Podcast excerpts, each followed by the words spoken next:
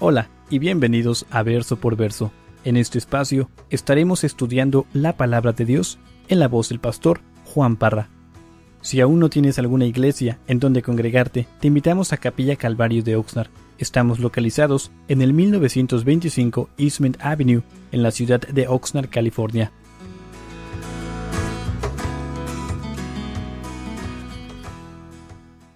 Esther capítulo 6, los primeros tres versos. Y dice así la palabra del Señor. Aquella misma noche se le fue el sueño al rey y dijo que le trajesen el libro de las memorias y crónicas y que las leyeran en su presencia. Entonces hallaron escrito que Mardoqueo había denunciado el complot de Victán y de Teres, dos eunucos del rey, de la guardia de la puerta, que habían procurado poner mano en el rey Asuero. Y dijo el rey, ¿qué honra o qué distinción se hizo a Mardoqueo por esto? Y respondieron los servidores del rey, sus oficiales, nada se ha hecho con él. Hermanos, recuerden de que la semana pasada vimos eh, la reina Esther tuvo gran valentía, se presentó delante de la presencia del rey, encontró gracia a los ojos del rey y, y, vimos de que Esther invitó al rey a un banquete, en el cual después hizo otra invitación para otro banquete al día siguiente. Y vimos de que Mardoqueo salió contento, alegre de que se le había invitado a este banquete. Pero sale de la presencia del rey y se topa con quién, con Mardoqueo. Ah, le arruina esa alegría, ese gozo. Por tanto, vimos de que llega a su casa, manda llamar a su esposa, a sus amigos, y amargado, triste, enojado, su esposa, sus amigos le dicen que, que se haga una, una horca para matar a Mardoqueo. Y fue donde nos quedamos. Entonces, abrimos aquí el capítulo 6 con esta historia de que el rey no puede dormir. Y como bien dijo la hermana, hermanos, no hay coincidencias en la vida del cristiano. Ahora, aquí no se nos dice concerniente a Amán si Amán, tal como el rey, tal vez no pudo dormir, tal vez estaba desesperado, desesperado para que amaneciera, para, poder ir a la presencia del rey Azuero y pedirle que mataran a Mardoqueo. No se nos dice nada concerniente a Amán, pero sí se nos dice de que el rey no puede dormir. Entonces el capítulo 6 abre con qué? Abre con insomnio. El rey no puede dormir. Curioso porque, hermanos, anoche no pude dormir nada. Creo que dormí como dos horas y, ya se me están cerrando los ojos. Pero puedo ver de que ya algunos ya se me están durmiendo y acabo de empezar. Así es que despierten. Hermanos, vuelvo a repetir de que ya hemos visto la, la, providencia de parte de Dios, hemos visto cómo Dios ha preparado, cómo Dios ha cuidado de una manera perfecta a su pueblo. Ahora, independiente de que no se mencione el nombre de Dios en este libro, independiente de que cualquier sentimiento que tal vez hubiese tenido la nación de Israel concerniente a su Dios, que tal vez le, Dios les había abandonado, que Dios se, había olvidado de ellos, hermanos, Dios está obrando a su favor. Ah, tal como hemos visto en este testimonio, así como Dios estaba obrando en la vida de nuestra hermana, de su esposo, de su hija, Dios está obrando en esta historia y Dios obra en cada una de nuestras vidas. Ahora, muchos dirían, los del mundo dirían que todo esto que estamos viendo simplemente son qué? Coincidencias. Que el rey, en la víspera del plan de, Amán, de, pedir que Amán sea, o que Mardoqueo sea asesinado, en esta víspera, el rey que no puede dormir. No son coincidencias. Y en este capítulo vamos a ver una hilera de puras coincidencias, una coincidencia tras otra, tras otra, tras otra. Yo, yo prefiero creer de que Dios, hermanos, está obrando a favor de su pueblo. Me encanta lo que dice el Salmo 127.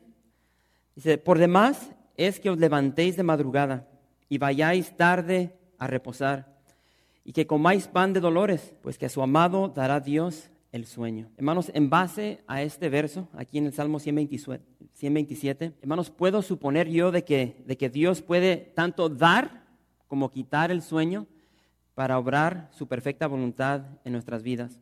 Así es que en este momento trata de visualizar al rey Azuero, hermanos, ahorita está como una lechuza, tiene los ojos todos pelados, no puede dormir. Y, entiende eso porque, hermanos, él es el rey. Ahora, como rey, él puede mandar pedir lo que él quiera, lo que a él se le antoje.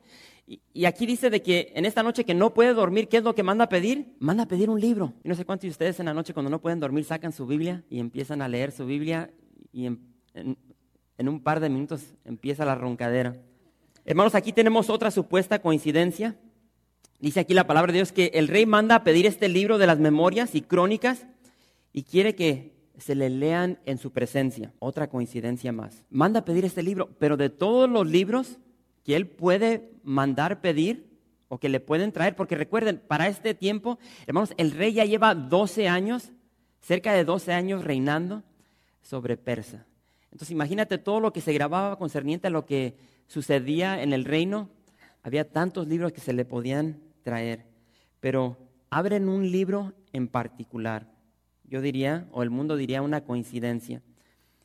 El libro que le traen al rey, de, pura casualidad, de pura coincidencia, abre a la historia donde, donde, ¿qué? donde 12 eunucos del rey intentaron asesinar al rey. Y de pura coincidencia, si recuerdan, ahí se encontraba Mardoqueo y Mardoqueo, como vimos hermanos, ah, le salvó la vida al rey. Otra coincidencia. Vimos de que jamás se le dio honor a Mardoqueo por esto que hizo. Jamás. Y es lo que está preguntando aquí el rey. Hermanos, imagínate qué pensaría Mardoqueo cuando él le salvó la vida al rey y jamás fue honrado, jamás fue mencionado, reconocido por esta obra que había hecho. Y, y, lo cierto es de que muchas veces nosotros cuestionamos las cosas que llegan a nuestra vida. Cuestionamos a Dios, preguntamos por qué, por qué a mí, por qué ahora, por qué de esta manera. Y, hermanos, como ya hemos visto, hermanos, el tiempo de Dios es perfecto. El tiempo de Dios es perfecto. Y los oficiales le dicen al rey, nada se ha hecho con él. Hermanos, al Dios perfecto le plació esperarse para este tiempo perfecto, para honrar a Mardoqueo. ¿A través de quién? A través del mismo Amán, quien lo quería matar. Hermanos, Dios siempre está en control. Proverbios 21:30 dice, no hay sabiduría ni inteligencia ni consejo contra Jehová. El Salmo 33, versos 10 y 11 dice, el Señor frustra los planes de las naciones y hace fracasar todas sus intrigas. Pero los planes del Señor se mantienen firmes para siempre. Sus propósitos nunca serán frustrados. Ahora, fíjense cómo van a continuar estas coincidencias. Verso 4, Esther 6, verso 4 dice, entonces dijo el rey, ¿quién está en el patio? Y Amán había venido al patio exterior de la casa real para hablarle al rey para que hiciese colgar a Mardoqueo en la horca que él le tenía preparada. Y los servidores del rey le respondieron, he aquí Amán está en el patio.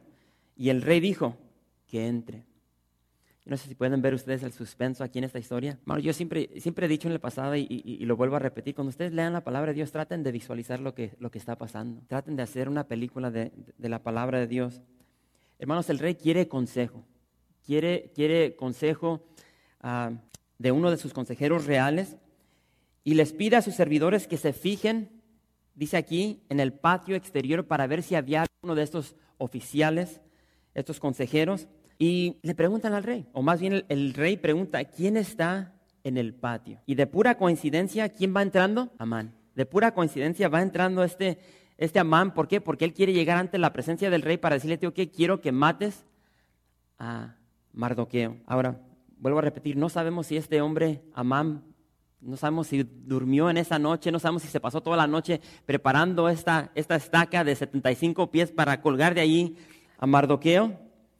Pero lo cierto es de que aquí está tempranito, delante de la presencia del rey, para decirle su anhelo, su deseo de colgar a Mardoqueo. Y, el rey Asuero lo hace pasar ante su presencia. Y fíjense lo que le pregunta al rey. Verso 6. Dice, entró pues Amán. Y el rey le dijo, ¿qué se hará al hombre cuya honra desea el rey? Y dijo Amán en su corazón, ¿a quién deseará el rey honrar? Más que a mí. Hermanos, aquí, vamos a tenernos aquí. Vemos de que el rey ni deja hablar a Amán. Y le pregunta, le pregunta a Amán, Amán, ¿qué debo hacer para honrar a un hombre que, que verdaderamente me agrada? Amán ahorita, hermanos, está en la gloria. Ahorita está contento como no te puedes imaginar. Él está saturado de emoción, de alegría. En su, en su mente rápidamente se pregunta, ¿a quién quiere honrar el rey si no a mí? Yo soy el único a quien el rey ama, desea honrar. Yo soy el único digno de esta, de esta adoración, de este reconocimiento. Pero quiero que noten de que el rey no le pregunta o no menciona el nombre de Mardoqueo. Para nada se menciona el nombre de Mardoqueo. Ahora recuerden este proverbio. Lo vimos la semana pasada. Antes del quebrantamiento es la soberbia. Antes del quebrantamiento es la soberbia y antes de la caída la altivez de espíritu. Vemos aquí vemos el corazón. Aquí vemos el corazón de este hombre. Ahorita se, acaba, se acaban de abrir sus, sus costillas y, podemos ver el latir del corazón de este hombre.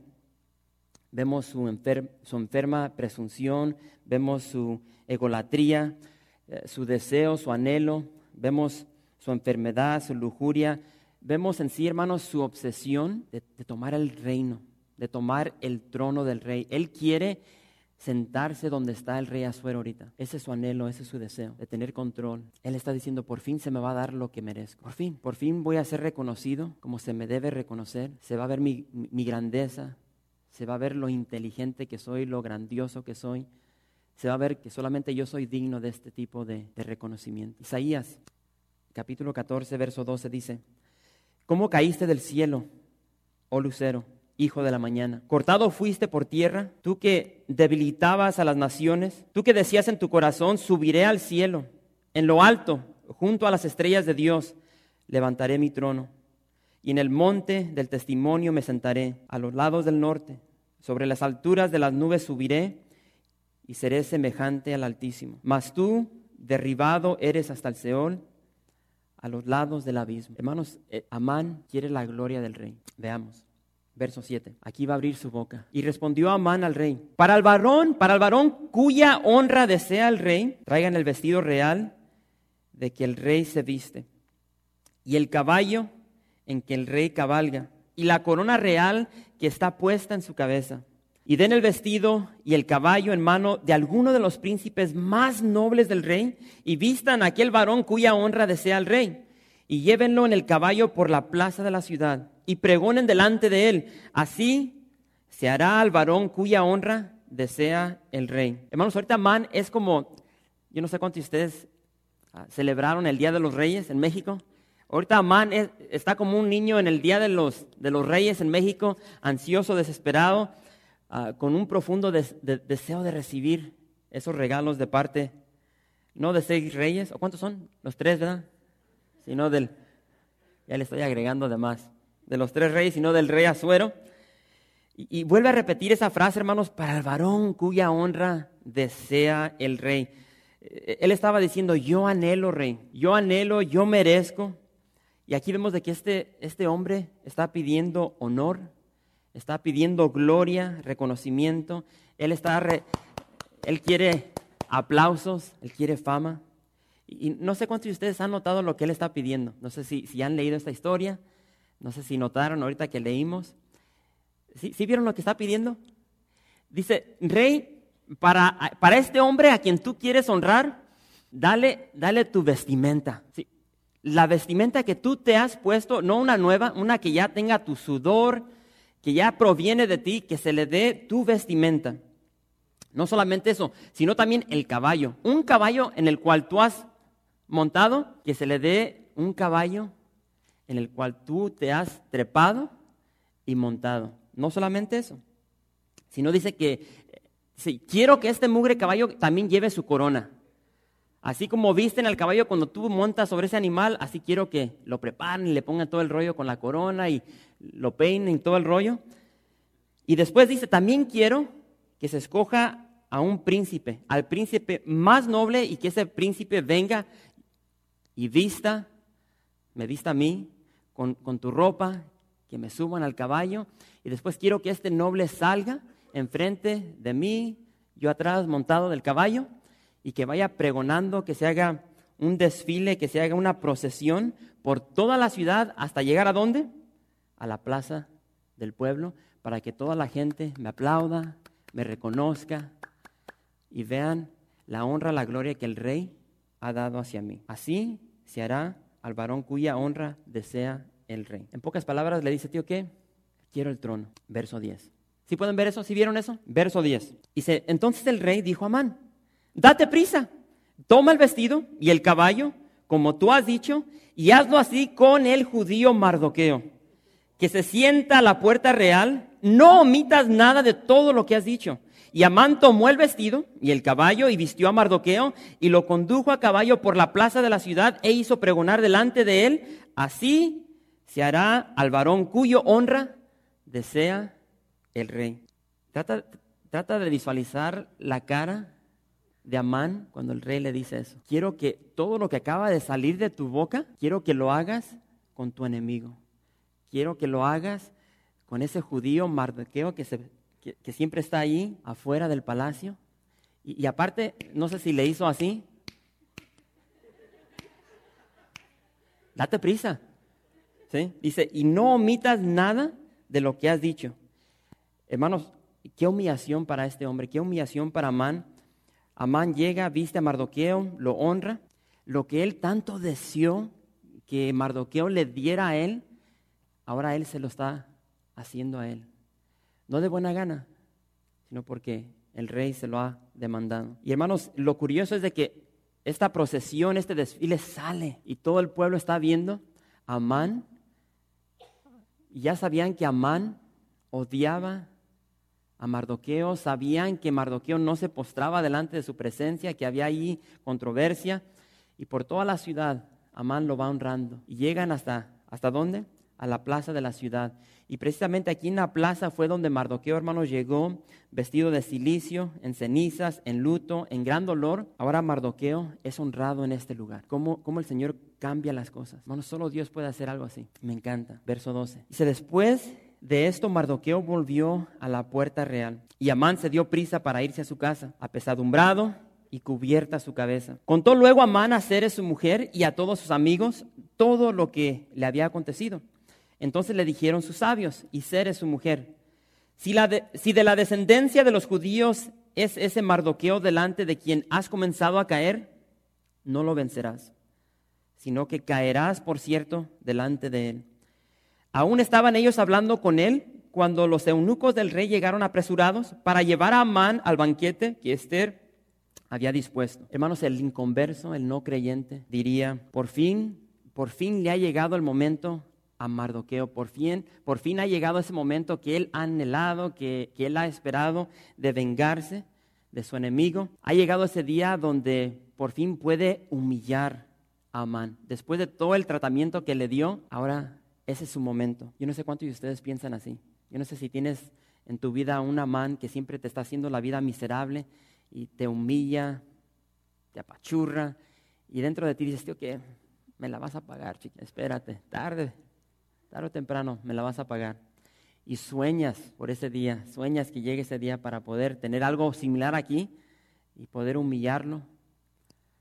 Pero hermanos, quiero que vean que, Mardoqueo no es arrogante. Mardoqueo no se aprovechó de esta situación para vengarse, para humillar Amán. No, no exigió que Amán se postrara delante de él. No vemos nada en esta porción de la escritura. Vemos humildad. Me encanta lo que dice Jeremías capítulo 9. Jeremías 9, verso 24 dice, mas alábese en esto el que se hubiere de alabar, en entenderme y conocerme, que yo soy Jehová, que hago misericordia, juicio y justicia en la tierra, porque estas cosas quiero dice Jehová. Mardoqueo, hermanos, no se exaltó, no dejó que esto se le fuera a su cabeza, no vemos orgullo, simplemente se nos dice aquí en la palabra de Dios de que cuando todo este, este desfile, esta procesión terminó, dice que él regresó a su oficio, a su deber, al lugar al cual estaba antes. Pero lo que sí podemos ver es de que el mundo, el mundo de Amán, hermanos, se está desbaratando, se está despedazando, ahora sabe bien de que él ya no puede ir a la presencia del rey y pedir la cabeza de Mardoqueo. Amán está humillado. Dice la palabra de Dios que está apesadumbrado. Ahora él es quien está en luto. Dice la palabra de Dios que simplemente cubrió su cabeza de vergüenza, de pena y corrió a su esposita. Y lo curioso es de que su esposa y sus amigos, quien le habían aconsejado que hiciera esa horca de 75 pies para que clavaran ahí a Mardoqueo, ahora básicamente lo condenan. En pocas palabras, eres un idiota, ¿por qué hiciste esto? Ya la llevas a perder. O sea, como todo cambia. Y, es curioso porque, o sea, dice que mientras están hablando, dice que llegan los eunucos. Creo que se le fue el avión, se le fue la onda y ni se dio cuenta de que, si recuerdan, en el capítulo anterior, él andaba bien contento, bien, bien gozoso, porque solamente a mí y al rey invitó la reina. Y ahora se le fue, se le fue el avión, ya ni se acordaba del banquete. Y tienen que llegar los eunucos a tocarle, oye, tío, ¿qué? Te está esperando el rey, apúrale. Y esa historia la vamos a ver el próximo viernes. Familia, vuelvo a repetir esto y con esto quiero cerrar. En la vida del cristiano no hay coincidencias, no hay coincidencias. En esta noche tú estás aquí porque Dios quería que tú estuvieses aquí. Dios quería que tú escucharas estas palabras. Dios no se equivoca, no hay coincidencias. Dios obra perfectamente a su tiempo, no al nuestro. Nunca abandona a su pueblo, nunca falla, nunca llega tarde, siempre obra en el momento exacto. Me encanta lo que dijo el, el pastor Greg Glory. Ahí les va. Él dijo, Jesús es Dios deletreándose a sí mismo en lenguaje que todos podemos entender. Jesús es Dios deletreándose a sí mismo en lenguaje que todos, todos, todos podemos qué? Entender. Tú no puedes leer el Nuevo Testamento y no ver que Dios es Jesús, que Jesús es Dios. No puedes leer el Nuevo Testamento y ver a la persona de Jesús y decir, tío, ¿qué? Ahora entiendo. Entiendo el por qué Él vino, puedo ver su amor, puedo ver su propósito, puedo ver su favor hacia una humanidad perdida. Hermanos, tú y yo como cristianos tenemos que ser cristianos apasionados por la palabra de Dios. Y ahorita la hermana compartía de cómo cuando llega esta señora y le empieza a compartir la palabra de Dios, cómo esa palabra de Dios le dio vida, le dio aliento, le dio esperanza. Y es lo que hace la palabra de Dios. Necesitamos ser apasionados, hombres y mujeres cristianos apasionados por la palabra de Dios, para poder juntamente declarar con el salmista cuando dijo, con todo mi corazón te he buscado. Ahora, tú puedes decir en esta, en esta noche que con todo tu corazón buscas a Dios, o solamente los viernes y los domingos. Aquí dice el salmista, con todo mi corazón te he buscado, no me dejes desviarme de qué? De tus mandamientos, de tu palabra. En mi corazón he guardado tus dichos para no pecar contra ti. Yo no sé cuántos de ustedes se han dado cuenta de que precisamente cuando nos apartamos de la palabra de Dios, cuando nos apartamos de la oración, cuando nos apartamos de su presencia, es cuando tendemos a caer más en el pecado. Me encanta lo que también dice Isaías, tú guardarás en completa paz aquel cuyo, ¿qué? Pensamiento en ti persevera porque en ti ha confiado. Hermanos, la tentación está a nuestro alrededor. El momento que, bueno, ni tienes que salir de tu casa. Iba a decir, el momento que sales de tu casa te vas a topar con la tentación. La tentación ahí está en tu casa, con tu esposa, con tu esposo, con tus hijos. Está dentro de ti. Esta carne, hermanos, anhela ser complacida, esta carne desea ser satisfecha. La lujuria es increíble en la vida del ser humano. La tentación está a todo nuestro alrededor. Pero saben una cosa, todo comienza en nuestra mente. Todo comienza en nuestra mente y en nuestro corazón. Y fíjense, en el verso 6 dice que Amán dijo, ¿qué? En su corazón. Fíjense ahí, Amán dijo en su corazón. En otras palabras, él pensó, ¿sí? Él, él pensó, dijo, tío, ¿qué? No lo dijo en voz audible. Porque el, rey le pregunta, tío, ¿qué? ¿Cómo se debe honrar a aquel a quien quiero yo honrar? Mm, pensó en su corazón. Yo soy aquel a quien él quiere honrar, su mente, su corazón. ¿Recuerdan las palabras de Jesús en Mateo capítulo 15, verso 18? Pero lo que sale de la boca, del corazón sale. Y esto contamina al hombre. Porque del corazón salen los malos pensamientos, los homicidios, los adulterios, las fornicaciones, los hurtos, los falsos testimonios, las blasfemias. Aquí vemos, Amán lo pensó en su corazón, abrió su boca y ya valió. Salió de su boca esa maldad. Y hermanos, en cuanto sale, ¿habrá alguien aquí que ha dicho algo? Y al momento de decirlo, se lo pudo jalar para adentro. Qué hermoso, qué hermoso poder hacer eso. Dice uno algo y como que, como que podemos regresar a esa palabra. Es imposible. Amán escogió bien su camino. Fíjense lo que. ¿Cuántos de ustedes conocen al pastor Pancho Juárez? Leí algo que dijo el, pastor Pancho. Tan cierto. Creo que lo puse aquí. Ahí está. Pancho Juárez, pastor Pancho Juárez dijo: Podemos escoger nuestro pecado, pero no podemos escoger las consecuencias de ese pecado. No podemos distorsionar el uso de algo y no esperar resultados distorsionados. Hermanos, nosotros escogemos nuestro propio pecado. Hay personas que quieren, que quieren andar desafados, de locos, de, quieren andar con, con mujeres, siendo casados, con hombres, y escogen su pecado. Diría mi abuelita, quieren, quieren andar de disolutos. Escogen su pecado, pero no pueden escoger las consecuencias. Y las consecuencias van a llegar. Y, y es, es una triste foto cuando ves a estos esposos, cuando la verdad de su pecado se da cuenta o sale a la luz y por cuestión de, de andar de locos pierden a su esposa, sus hijos, su familia se divide. Podemos escoger nuestro pecado, pero no las consecuencias. Hermanos, debemos esforzarnos para controlar nuestros pensamientos. Yo no sé cuántos de ustedes a veces están luchando con, con, sus pensamientos, especialmente cuando están orando. Estás ahí delante de la presencia de Dios, quieres tener comunión con Él y te empiezan a llegar pensamientos, te empiezan a bombardear y como que tienes, pareces como que estás teniendo diferentes conversaciones. Estás hablando con Dios y luego por acá estás acá y como que tienes diferentes personalidades y ¿no les pasa a ustedes? Estás orando y, como que te entra otro pensamiento, ya estás acá, oh, estoy orando y regresas a la oración y, okay, hoy me pasó en la mañana y ya cuando te das cuenta ya pasó como 10, 15 minutos. Que, ok, déjame empezar de vuelta, Señor, perdóname, pero ahí va, a, a ver si ahora sí le puedo, puedo aguantar los 15 minutos sin que se me vaya el avión. Em, debemos esforzarnos para, para controlar nuestros pensamientos y nuestro corazón. Ahora, pastor, ¿cómo, ¿cómo puedo hacer eso? ¿Cómo puedo esforzarme para controlar mis pensamientos? Si me encanta lo que dijo, no sé si fue un pastor, un comentarista, dijo, dijo eh, no podemos impedir que los pájaros vuelen alrededor de nuestra cabeza, pero sí podemos impedir que lleguen y se aniden en nuestra cabeza. Entonces, pastor, ¿cómo puedo, cómo puedo controlar mis pensamientos? ¿Cómo puedo controlar estos pensamientos que nacen de mi corazón?